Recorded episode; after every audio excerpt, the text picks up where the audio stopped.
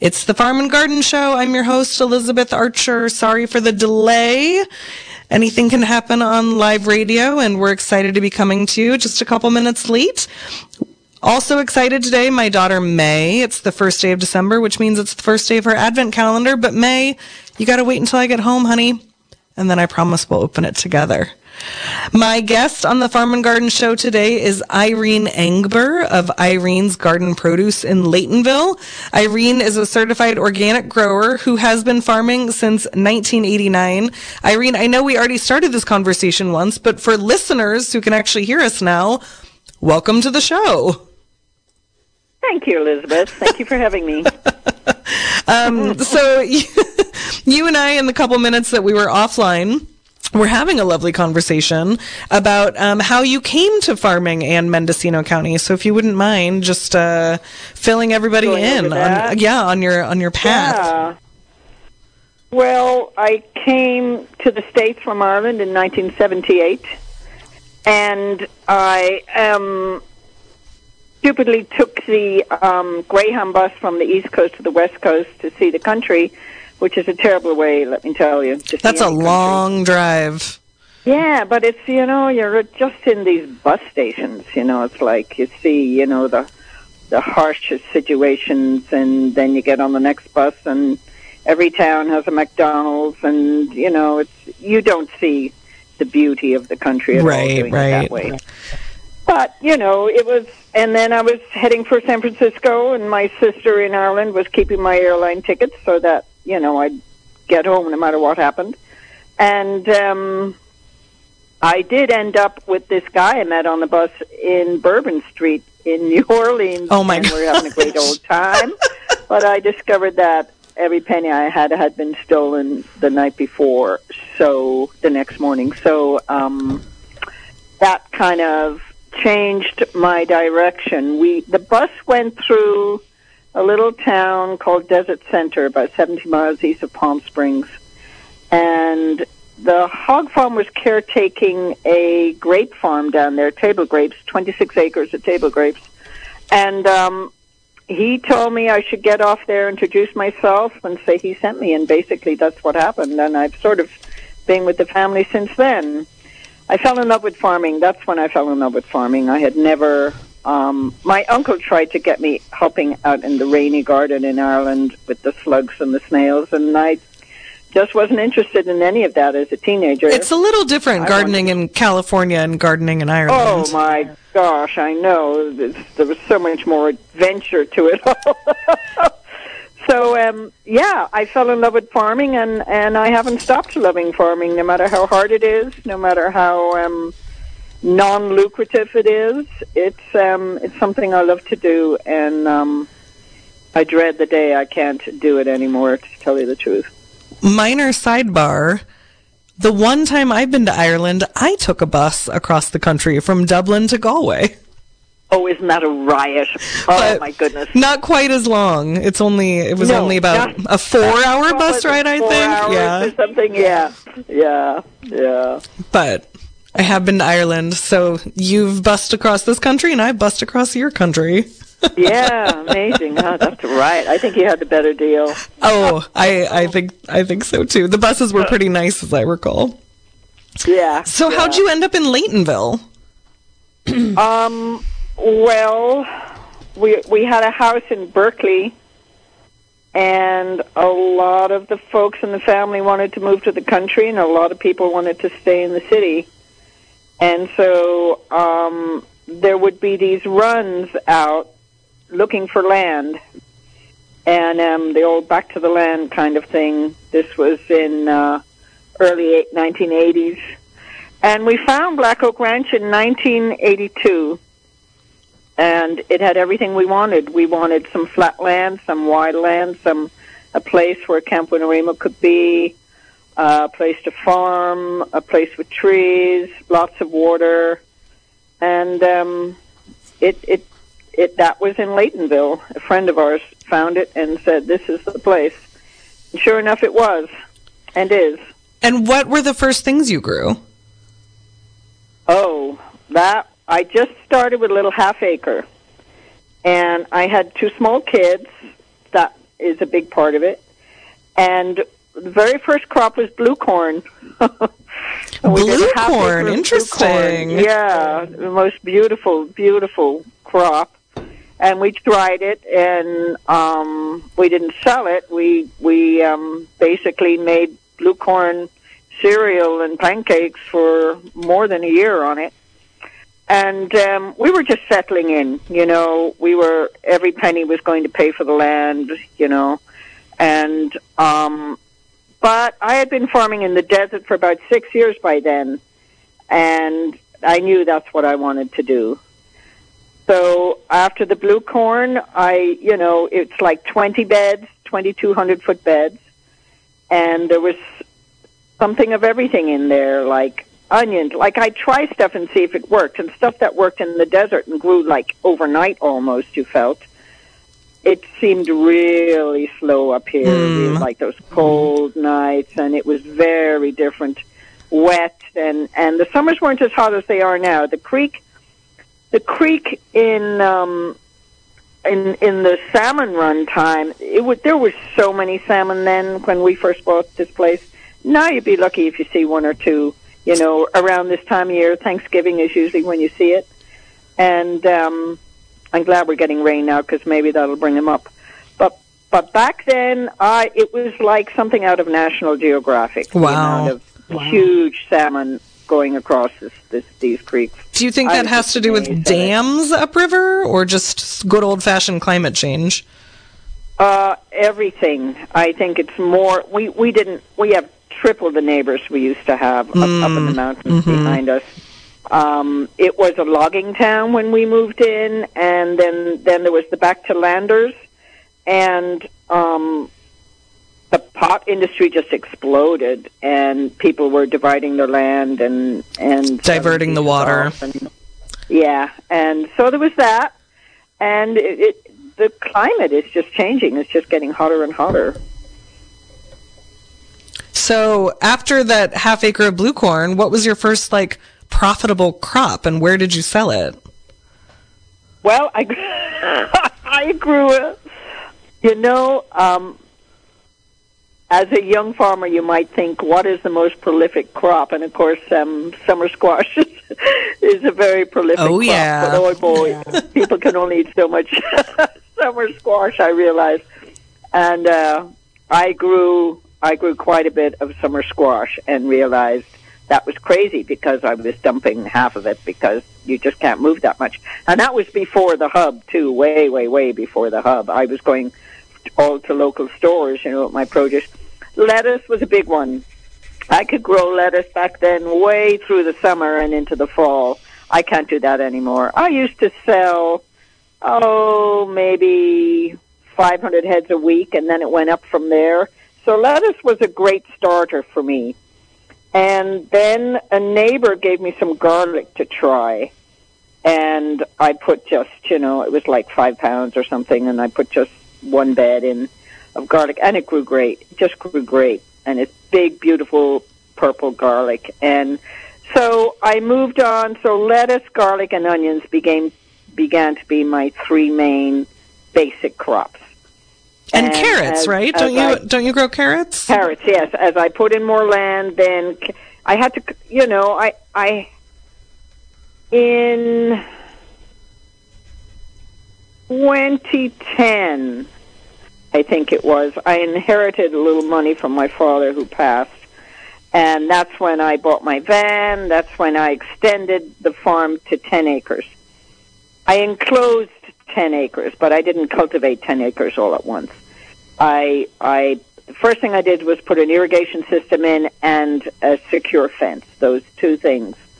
And then I planted an orchard, an apple orchard, three acre apple orchard, just from bench, um, just grafted little sticks. And mm, I'd say a third of them didn't make it when I first planted them. But then um, I've learned how to graft myself. So every year, you know, I graft some and I lose some. I've had a terrible amount of squirrels this year, and like I've never seen anything like it. Almost every tree has a big squirrel hole underneath it. Oh dear! And um, I'm I'm I've I've heard other people say it's a crazy year for squirrels, But um, Are you fighting them? well, trapping. You know, we have these traps. Well, it's like one of those Havahart traps, and you can get about six or seven squirrels in there, and we move them way, way far away at the other end of the property. But um, I'm thinking of just dabbing them with a little bit of paint, so that I'll know if it's them when they're they coming back. You know, yeah, I, you, you never know. But this year they just they multiply like crazy. Like every 21 days they have another crop of babies. It sounds like. Oh my goodness. So I didn't know yeah, squirrels were that prolific. These Havahart traps are great, and I'm Not if they keep coming back, them. Irene. well. I don't know if they're coming back. I haven't painted them yet. I think they're just having fun in the holes and multiplying. That's what I think. oh my god. Anyway, so yeah, so then so it was lettuce, it was carrots, onions, and garlic. Those four things were my main things. And where were and you selling them? Where was I selling them? Yeah, prim- um, mhm. In those early days. Natural Foods, Mariposa, Geiger's, and Farmers Market. Lay- Laytonville Farmers Market I used to do back in the old days. Um, Laytonville and Willits Farmers Market. Now we do three markets a week. If I was to do more than three markets a week, there wouldn't be any time to pull weeds or, you know, it's like I have three people who work for me and it takes most of their day to get the next order ready for for um for the for the markets and for the hub or wherever the hell I'm selling it. Yeah, So it's a lot. You got two days. You got two full days to you know catch up with whatever turning in a block or you know or transplanting or whatever. You know our transplants, poor guys, they they wait in the greenhouse a long time before sometimes we can get them in the ground. But yeah, but you got to keep selling because how are you going to pay people otherwise? That's right. It's a real grind. It is, and I wonder how other people do it because I've been doing it a long time, and and I started with just a half acre. I went all the way up to ten acres. That includes the orchard, though. So it really, it was five, six acres of vegetables, and now I'm going way back down to some of it is is climate change. To garlic, garlic is becoming my main crop. I'm planning on doing a half acre of flowers this next year. Flowers are great. I just love the flowers. They just cheer you up. Even if you don't sell one flower, it's like, oh my God, I love the flowers. They just make it all something you want to go out and see in the early morning. You know, it's just gorgeous. Well, and you So, did you pick with your flowers. flowers, right? I do you pick, yeah. That's so clever because then you can grow them and enjoy them for yourself. Yeah, yeah. And then people come and you tell them to bring a bucket and their scissors. We supply the water, and they just hand me water money when they leave, and then they come back the next week. It's great. They get a kick out of it, and I there's very little labor. Well, I do use I do use plastic mulch, and that was mm, that's a whole other subject. You use what? I, Say um, that again? Plastic mulch. Plastic mulch. That Yeah, happens. plastic mulch. It's all right. And this year, this year I decided, you know, there's just so much plastic in the world, and when you think of the oceans and blah blah blah, I just decided we're just not going to do it. We're going to keep up with the weeds. Well, that was insane. That was literally insane. Um, Especially on an organic farm. up with it. Yeah. If you No, can't plastic mulch them and you can't spray them. You just, you just kind of, you have to get your weeds when they're when they're little, and then you have to come back and get the next set and the next set and the next set. But the longer it goes, even when you're weeding with the tractor, they want the tractor needs them small too because if you let them get big, they wind themselves around your cash crop, and you know it's it's it takes twice as long and you do way more damage. So really, it's like never take a weed for granted and always get them when they're little. Always get them when they're little, even if it means you're leaving your overgrown squash that's gasping to get out into the ground another day or two. It's like you really have to discipline yourself to get to, to spend time doing that. I want to ask a couple more questions about UPIC and then let's talk about your organic certification. I'm wondering if there are any um, like liability concerns with having people come on to the farm and pick flowers and sort of how you hedge against No. that. I don't. I trust. You trust These people. are, I trust people. You know, these are like women with their kids that run up and down the pathways, and they're surrounded by this color on either side. And these are people who they're not. What the most they're using is a scissors. I guess someone can cut themselves with a scissors. They don't give it to the kids. I can't imagine how they. I mean, they can trip up over a rock or something. You know, I don't know, but I if if they were using machinery or something like that, yes, that would be a whole different thing. Sure. But um, no, I, I I think the you pick with the flowers is basically common sense, um, risk free. It's what it was what my optimistic side of me says. I've never had a problem with it. I love that optimism. Um, for our bee business, we carry liability insurance, and we don't ever wow. let anybody into our hives. But all someone would have to say, basically, is that they were stung by a bee within a mile radius of one of our hives.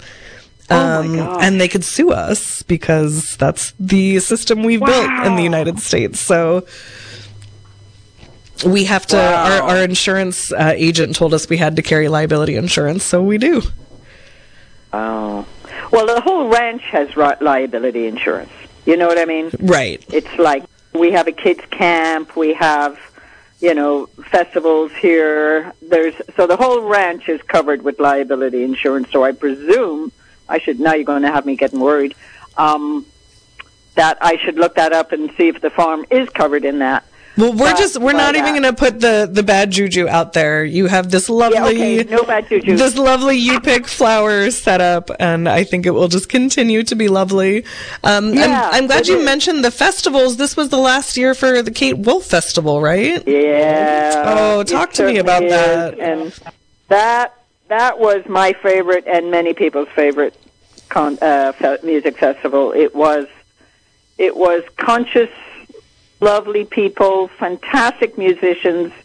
Even if you'd never heard of them, the talent was just amazing. Many different stages you could go to. Um, but I did have the advantage of living here, so if you get tired, you can just go home. Right. Whereas I'm not so sure I would want, maybe as a younger person, yeah, but at this stage in my life, I'm not sure, sure I'd want to go camping out at a festival and have to be there all the time.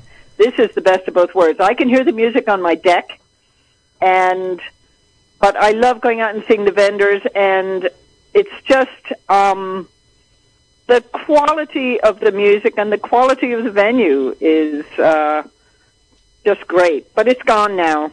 R.I.P. Kate Wolf year. Festival. It'll be, yeah, it'll be sorely missed. It really will. Now, was that just because the organizers were ready to retire, or did Yeah, yeah, yeah. You know, we'd come back after two years of not doing any, anything like that, and um, set up after that is a lot because um, it's just the grass is longer. Everything is, you know, everything is behind more or less, and um, it was looking like a great sellout show. And I think the promoters, you know, who are not spring chickens anymore, decided let's go out with this one, and um, it was a great success. Well, I'm I'm glad that it, it was good for as long as it was, and people will Yeah. have will have Yeah. memories of that for for decades. Yeah. Yeah, I'm like you though. I've been a curmudgeon since I was 19, which is the last time I camped at a music festival. Really, really. What happened at 19? You had kids, maybe, no? No, I think I just really leaned into my like middle-aged woman uh, aesthetic. Mm-hmm. I just I like to I like to be comfortable. Yeah. Comfortable with a, yeah, with a plenty to do. Um, well, let's take a quick break to reintroduce you. This is the Farm and Garden Show. I'm your host, Elizabeth Archer. Today I'm interviewing Irene Engber of Irene's Garden Produce up in Laytonville. Irene is a certified organic grower and she has been farming since 1989. If folks have burning questions for Irene, feel free. We'll open the phone lines up 707 895 2448. And while we wait to see if a call comes in, Irene, can you talk a little about the decision to become certified organic and what that process was like? Um, it really was the sales. I think that that without being certified at the time, I've been certified for a long time, but without being certified, and there wasn't back then. There wasn't a chance to be registered organic which was is a way cheaper version of proving that indeed you are organic. Um, you know, registered with the state. Before that came in, um, you're either certified or not, and I found like selling at places like Ukiah Co-op, it was really hard to sell without having having an agency behind you saying yes, this this farmer is is certified organic. Well, so we hey, I, Irene, hang on one sec. We have a call. Okay. Hi, caller. You're live on the air. Hello. Um, I, I, I met Irene in 1980 out at Desert Center, and um, and and and you skipped over that period so quickly. I, I don't know. You, you, you might not remember me. I was on the bus that was going to the uh, survival gathering on Linda's bus. Uh-huh. And we stopped over on the way out in Desert Center, and you guys had just started growing a jojoba. And I mean, you skipped over that whole period of your life real quickly. And I, I'm, I've always been curious. I don't know why I haven't even brought it up with Lou or anybody, but I've always been curious as to how that went. Well, that's interesting. Um, that's amazing. you met us in Desert Center, and you remember. Um, oh, absolutely. Oh, it, I was. I was. It was. It was an amazing journey. We went. We we saw you guys, and then we went to uh, Big Mountain and picked up some elders, and then we went up to the survival gathering, and then something was going on at Big Mountain, so we all went back to Big Mountain, and uh, and I, I actually I built the uh, the luggage rack that was on top of the uh, bus for the trip. It was fun. Oh my goodness! Wow, that was Linda Dietrich. Linda's Linda's bus, yeah. Yeah, yeah, Linda's bus. My husband's uh, my husband's sister. sister. Yeah. Yeah. Um. Yeah. Boy. Well, the whole desert center area was turning into jojoba beans. Jojoba beans were like the big new cash crop. We stuck with vines, w- with grapes. We did not put jojoba in, but all our neighbors did. There was, we had there was an original farm that I ended up in 1978, and that was on Rice Road in Desert Center, and that was 26 acres of grapes. But that got bought out from underneath us. I was there for about three years, and they sold it, and they they put in asparagus. The new owners put in asparagus. They made a fortune in two years on asparagus. Wow. It just grew like crazy down there. But all the neighbors, any like local farms and stuff, they went into jojoba beans to make oil.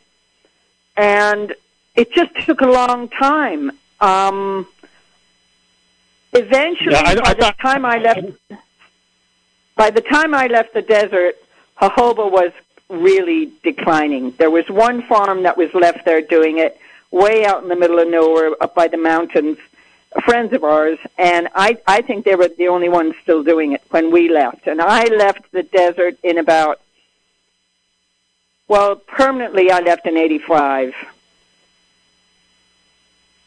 Oh, okay. Well, I thought that you guys had done that also. Maybe no, maybe we didn't do it or something because no, somebody was was telling someone from the farm was was ta- from the family was talking to me about what a great thing it was and how you know what a great product it was and how it was a perfect location to grow it and stuff. But I guess you didn't go that way. It was a good, it, but it was like it was a fad. It was one of those fads that everybody jumped into, and and it it it it, it died. It by the time we, I left there, it died. But we did not. We the hog farm did not grow jojoba.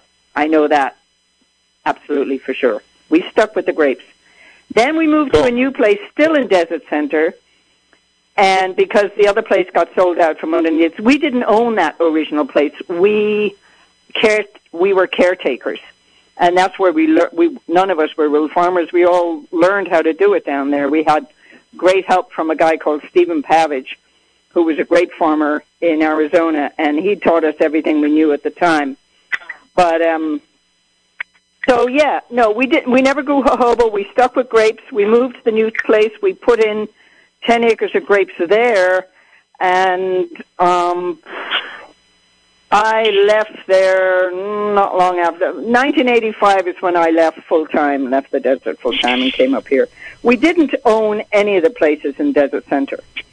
And at that time, the hog farm had bought Black Oak Ranch, where we actually owned it. And by then, we'd realized the difference between renting a place or caretaking a place. It's never yours. You can never be absolutely sure it's going to be there five years from now. You know what I mean? And um, so that's that's why we we uh, and a lot of the family didn't want to move down. The city folks didn't want to live in the desert. Well, what a fun uh, throwback! Thanks so much for the call. Yeah, thank you. I think that's such What's a good name? Oh, I hung up on him. Sorry. Okay, no worries, no worries. I think you No make worries, but that's interesting, huh? Yeah, I mean that's Mendo for you. I love that about this Yeah. place. Yeah. Um, Yeah, you make such a good point about owning versus renting or leasing the land, and how Yeah. even if you have a long-term lease, that can change, and that is such a barrier to farming for young farmers Mm-hmm. Yeah. these days is access Yeah. to land. Right.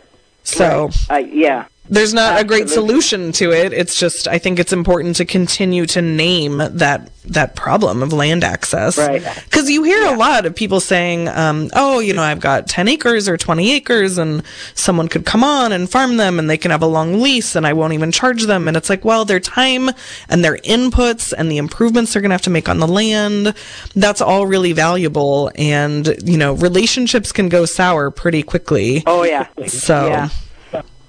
When I think of what it cost and the energy and um, to to raise, I mean, I was lucky we own this land, so but to raise um, kids and really try and establish a farm, it wasn't until Mike. I mean, I remember having these little silly little toys and bits of candy that I stick under the squash plants or the spinach plants or whatever, and that would keep my kids busy looking for that. Clever. this is like be, before daycare or whatever. be- Yeah, well before preschool.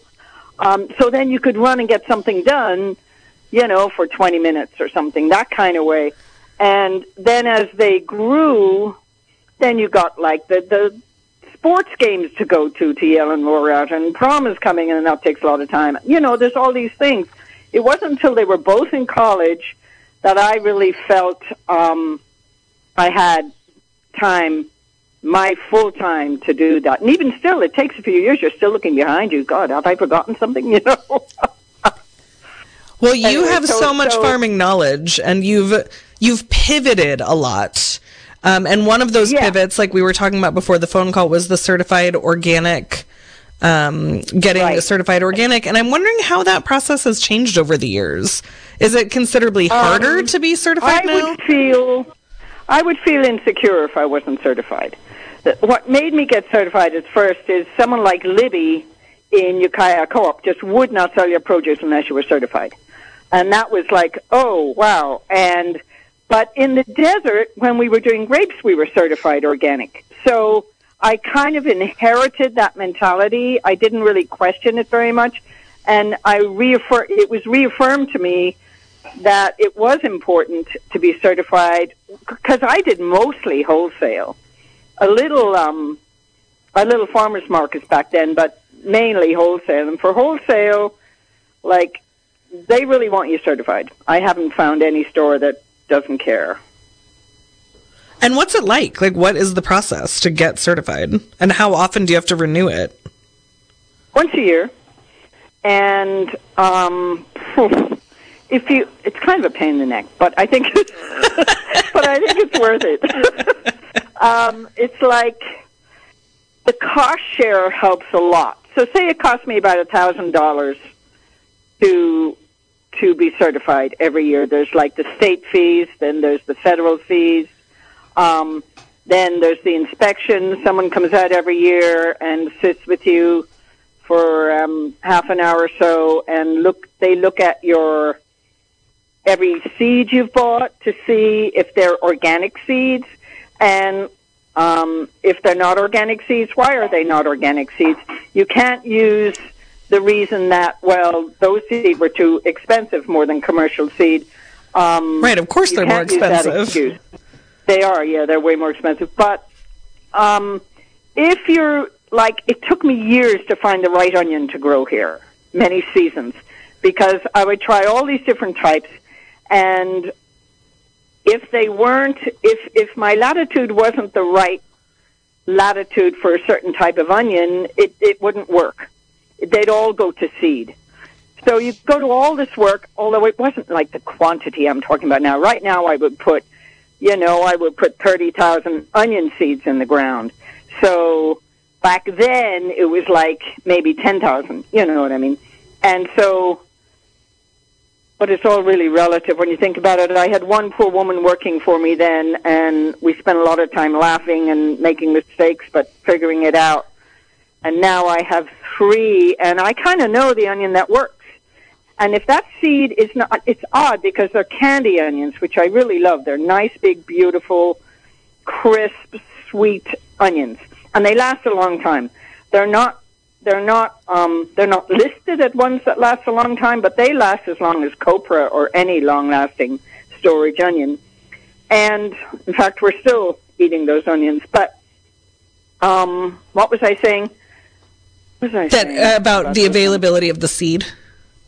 Right. So if those, if you can buy candy starts that from from Johnny Seed that are organic, right? They're they're grown organically. The seed is organic, but you cannot get organic candy seeds yourself. You can buy the starts, but you cannot find the the seeds. But the fact that I went through all these different varieties that went to seed in my garden, and it wasn't the right latitude, and I finally finally found exact onion that works perfectly for us. I don't want to change that onion, and so that excuse works well with the agencies. So they want you to be sustainable. They want you to like have that in your mind. They want you to be conscious about water consumption they don't want you having um, soil running away from you. They want you to cover crop. So all those things I agree with. So I don't really mind that there's a clause in there saying you should do this because I understand that. And sustainable farming is, you know, where it's at with, with registration. I, I'm with CCOF. And what about the Mendocino Renegade certification? I've never used them, and mainly because I'm too lazy to change. It's like, oh God, how do I do this? a lot of my friends are Renegade, and I I don't know. Do they get do they get inspected every year? Does someone come out to the farm and I don't know. That'd be an interesting show, actually, to have someone. If you're out there and yeah. you're you're certified with Mendocino Renegade Organics, or you work with them, please send an email to dj at kzyx.org. I'd love to have you on the show. There you go. Because I don't actually know very much about it. I, I see it. Yeah. I've seen the label, and I know the co-op will buy yeah. Mendocino Renegade. Right. So, right, yeah. So it could be cheaper than CCOF. CCOF they've been around since we were in the desert, so you know it's like what I do. I, you know, yeah, you. It's it's the the. Um, I hate the paperwork. I hate the paperwork of all the farming. I just hate the paperwork, and so my desk is always a mess. Um, I always catch everything at the last minute, but um, so that's one of the reasons I don't want to change because someone would have to tell me, look, it'll cost you half the price or something, and they reimburse you half it if you know you change. And so I would, but CCOF seems to work for me, and and um, there is the cost share that you can apply for, and you get. It used to be seventy five percent back of whatever your costs were, and now if you make under a certain amount, you know, if your gross income is under a certain amount, you can make um, you can apply for car share and you get 50% back now. 50% of the cost to get for. certified? Yeah. Oh, wow. All the cost, yeah. So that's that's cool. Well, and that's a state. That's a state um, grant, I guess they get to do that. I go through um, Sacramento for that. I don't think you are unique among farmers in hating paperwork. I would posit that most people go into farm work because they don't want a life of paperwork. Right, yeah. exactly. yeah. Um, we're coming. We're rounding the corner. Three forty-five. We have about uh, twelve minutes left to talk. So if folks have questions, give us a call 707-895-2448. This is the Farm and Garden Show. I'm Elizabeth Archer, and I'm interviewing Irene Engber of Irene's Garden Produce. Let's talk about your granulated garlic. When okay? When did you pivot to to making granulated garlic? I know garlic has been one of your main cash crops for a long time. It grows really well there. Yeah. You become kind of well yeah. known for it. Do you also grow Good. garlic seed and sell sell it to other farmers? Yeah. So garlic's kind of like your thing. Garlic is getting more and more my thing, and and I just want to say something real quick before we get on. Yeah, of course. I can talk forever about garlic, but I want to say bugs. Bugs are always a problem. We're talking about being certified organic and what to use to get rid of bugs and what not to use to get rid of bugs. And most of the stuff that you can use as an organic farmer is you have to you have to repeat it can't just do one application and then you're fine. You know, when the sun hits it, it's good for two hours and then it's then it's then it evaporates. Yeah. So um, there, I you know, and it's something you learn for years and you know it. Wildflowers. Wildflowers make a huge difference. And I was saying, oh yeah, I'll do it. Oh yeah, oh god, I got to give a row up to wildflowers. Oh god. now all the other flowers I grow, that you pick flowers, they're they're great for bees and stuff, but they're not really that great for um, beneficial insects. Whereas wildflowers, oh my God, they got. I mean, you can just spend an hour looking really close at all these great bugs out there, and I tell you, they cut. They cut my use of like uh, Pyganic or any pyrethrum product. They cut it back I'd say 80%. Wow. And that's, that's just from the first year. One time I had, I had so many aphids, I had to throw out like 2,000 heads of cabbage, gorgeous heads of cabbage that were so riddled with aphids, especially in August. They really come out in August. That I, I just threw the crop out. It was just dreadful. Oh, One heartbreaking! Those, oh my God, I hate. Yeah, awful things. Aphids and just love cabbage, don't they? The next year, Amigo Bob, he was my farm farm advisor. He's he's since died. Great guy, great guy. But he taught me basically everything I know, and he was telling me. He always said, "You know, I mean, just stick stick a row of wildflowers in, stick a row of." Well, I did, and now every block, uh, it's like a religion with me. I absolutely put them in, and you do have to irrigate them, but you can just ignore them the rest of the time. And the next year, you hardly have to plant any because they're reseeding themselves but they reseed early in the year. So halfway through the summer, you'll say, well, hell, you know, they're like, they're almost, you know, dying back. But then other ones come up. Anyway, I just have to talk about wildflowers. I love it. I love that you're talking about wildflowers. Wildflowers are great. They're the answer. Okay, what are we talking about? Wait, wait, real okay, quick. For year, the wait, wait, wait. For the wildflowers, is it a double whammy that they not only are attracting the beneficial insects, but they're also creating a food source for the the other insects, so they'll eat the wildflowers instead of your crop? I haven't seen that. Okay, so you they're just it's just that they're bugs, attracting bugs that like to eat. Yeah, they are attracting bugs. That's right. Um, Aphids and cucumber beetles are my two main bugs. Yes, the bane and, of everyone's existence in this county yeah, for sure. right. And and I hardly see them.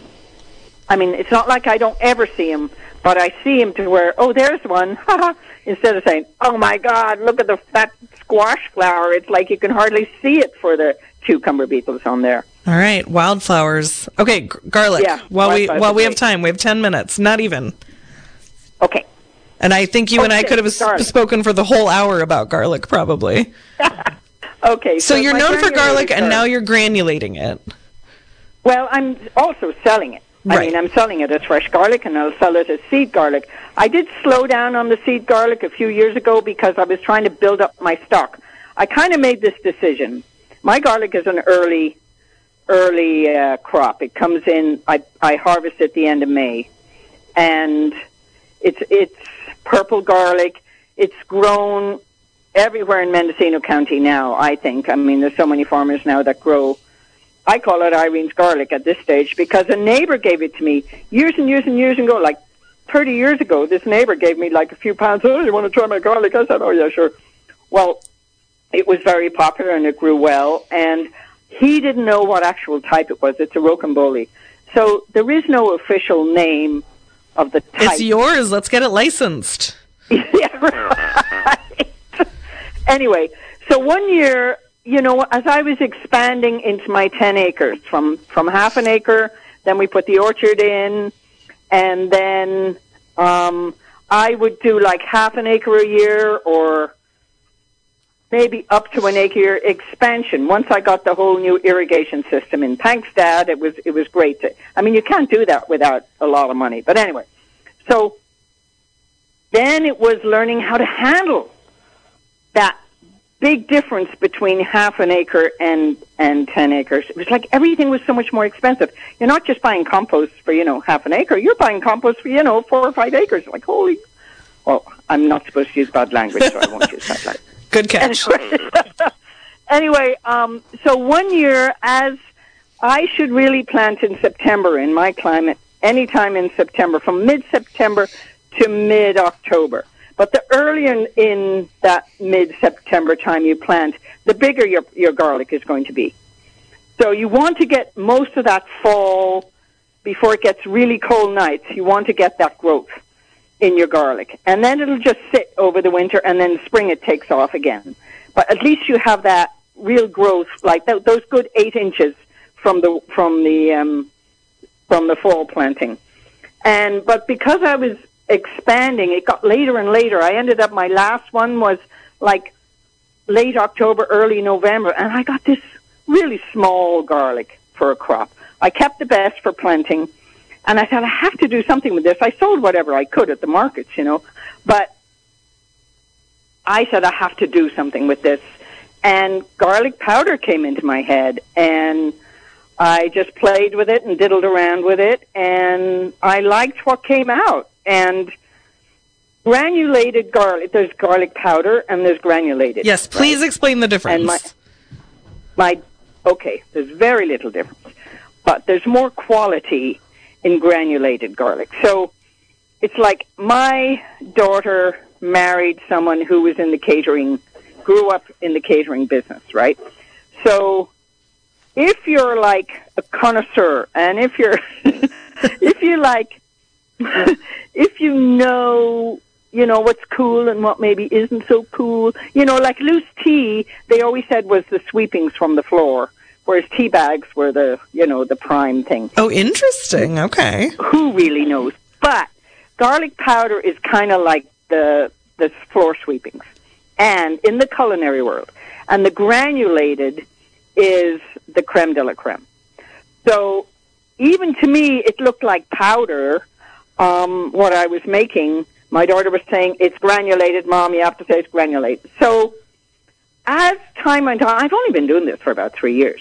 But, you know, you find out what doesn't work in the beginning, and the more you grind it into powder, the more powdered it is, the more it cakes. Mm. And it can get hard as a rock. Garlic is really sticky. I mean, I had to use a drill at one time to break through the garlic that had that had just packed itself tight. It's like it's like a. I was thinking, God, I could make glue out of this. But anyway, um, so now I don't grind it as much. I make it a, the garlic is a little bigger. It's just a, just a, I mean, you'd hardly notice, but it doesn't cake. And it's, it's always been really pungent, you know. It is like, very pungent. And then I got some great grants from um, the Good Farm Fund for um, dehydrators and I got two huge dehydrators, and we have a cold kitchen here on the ranch, which is another reason uh, it made me think to do this. So since I've been doing this, I've expanded my garlic. I want to get up to two acres of garlic, and I want to sell most of that as fresh garlic. We planted this year 1,600 heads of garlic, which is from each head you get about 10 cloves. So that's a lot of garlic. And in a bag of granulated garlic, about how many cloves is that? Okay, that is about two pounds. Which, but if you're using your small, you're using your smalls. You're using, you're using the ones that aren't the big. You, no matter how good a crop you have, you're always going to have a percentage of those, and that's what we use in the garlic powder.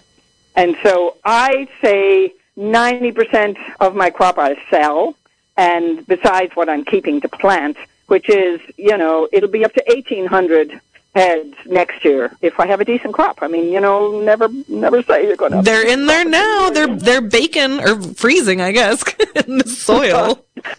yeah, they are. They like that cold winter, and they don't look great now. And then it comes. But I do. I do a weeding. We get a weeding done around now when it's not raining. My crew will come back and weed. And each weeding, when you're when you're looking at the cost of what it is, each weeding is about fifteen hundred bucks Wow. each pass. And to do, I wouldn't want to have to do more than two of those in a season. And that's say about, you know, 3,000 you put into weeding. And then you have to put whatever into planting and then harvesting. And then, And then dehydrating. Right. You and gotta then, clean it. well, yeah, well, that's the garlic powder. That's true. We're still talking about the garlic powder, or the granulated garlic, I should say. Anyway, um, so I wouldn't ever want to do my whole crop in in as processed garlic. I love my fresh garlic, and it's.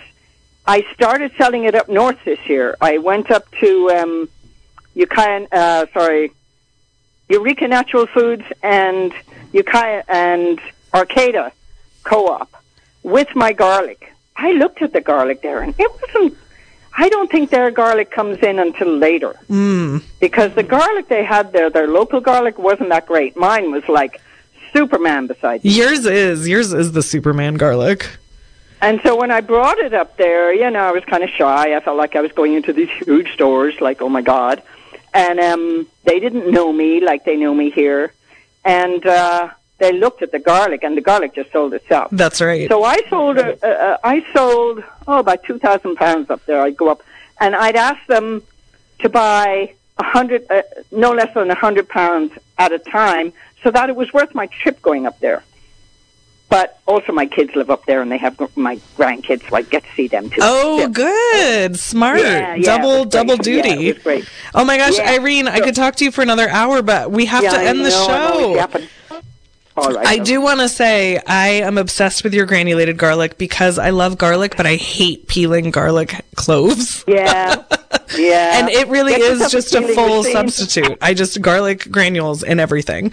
Um, oh my gosh, Irene, thank you so much for this wonderful Yeah. show, and I'm excited to see you hopefully on Tuesday Yeah, at on the Tuesday. Good Okay. Farm Fund Winter Feast. There are still tickets. You can get them at goodfarmfund.org. It's this Tuesday, December 6th at Barra in Redwood Valley from 5 to 9. It's an amazing dinner.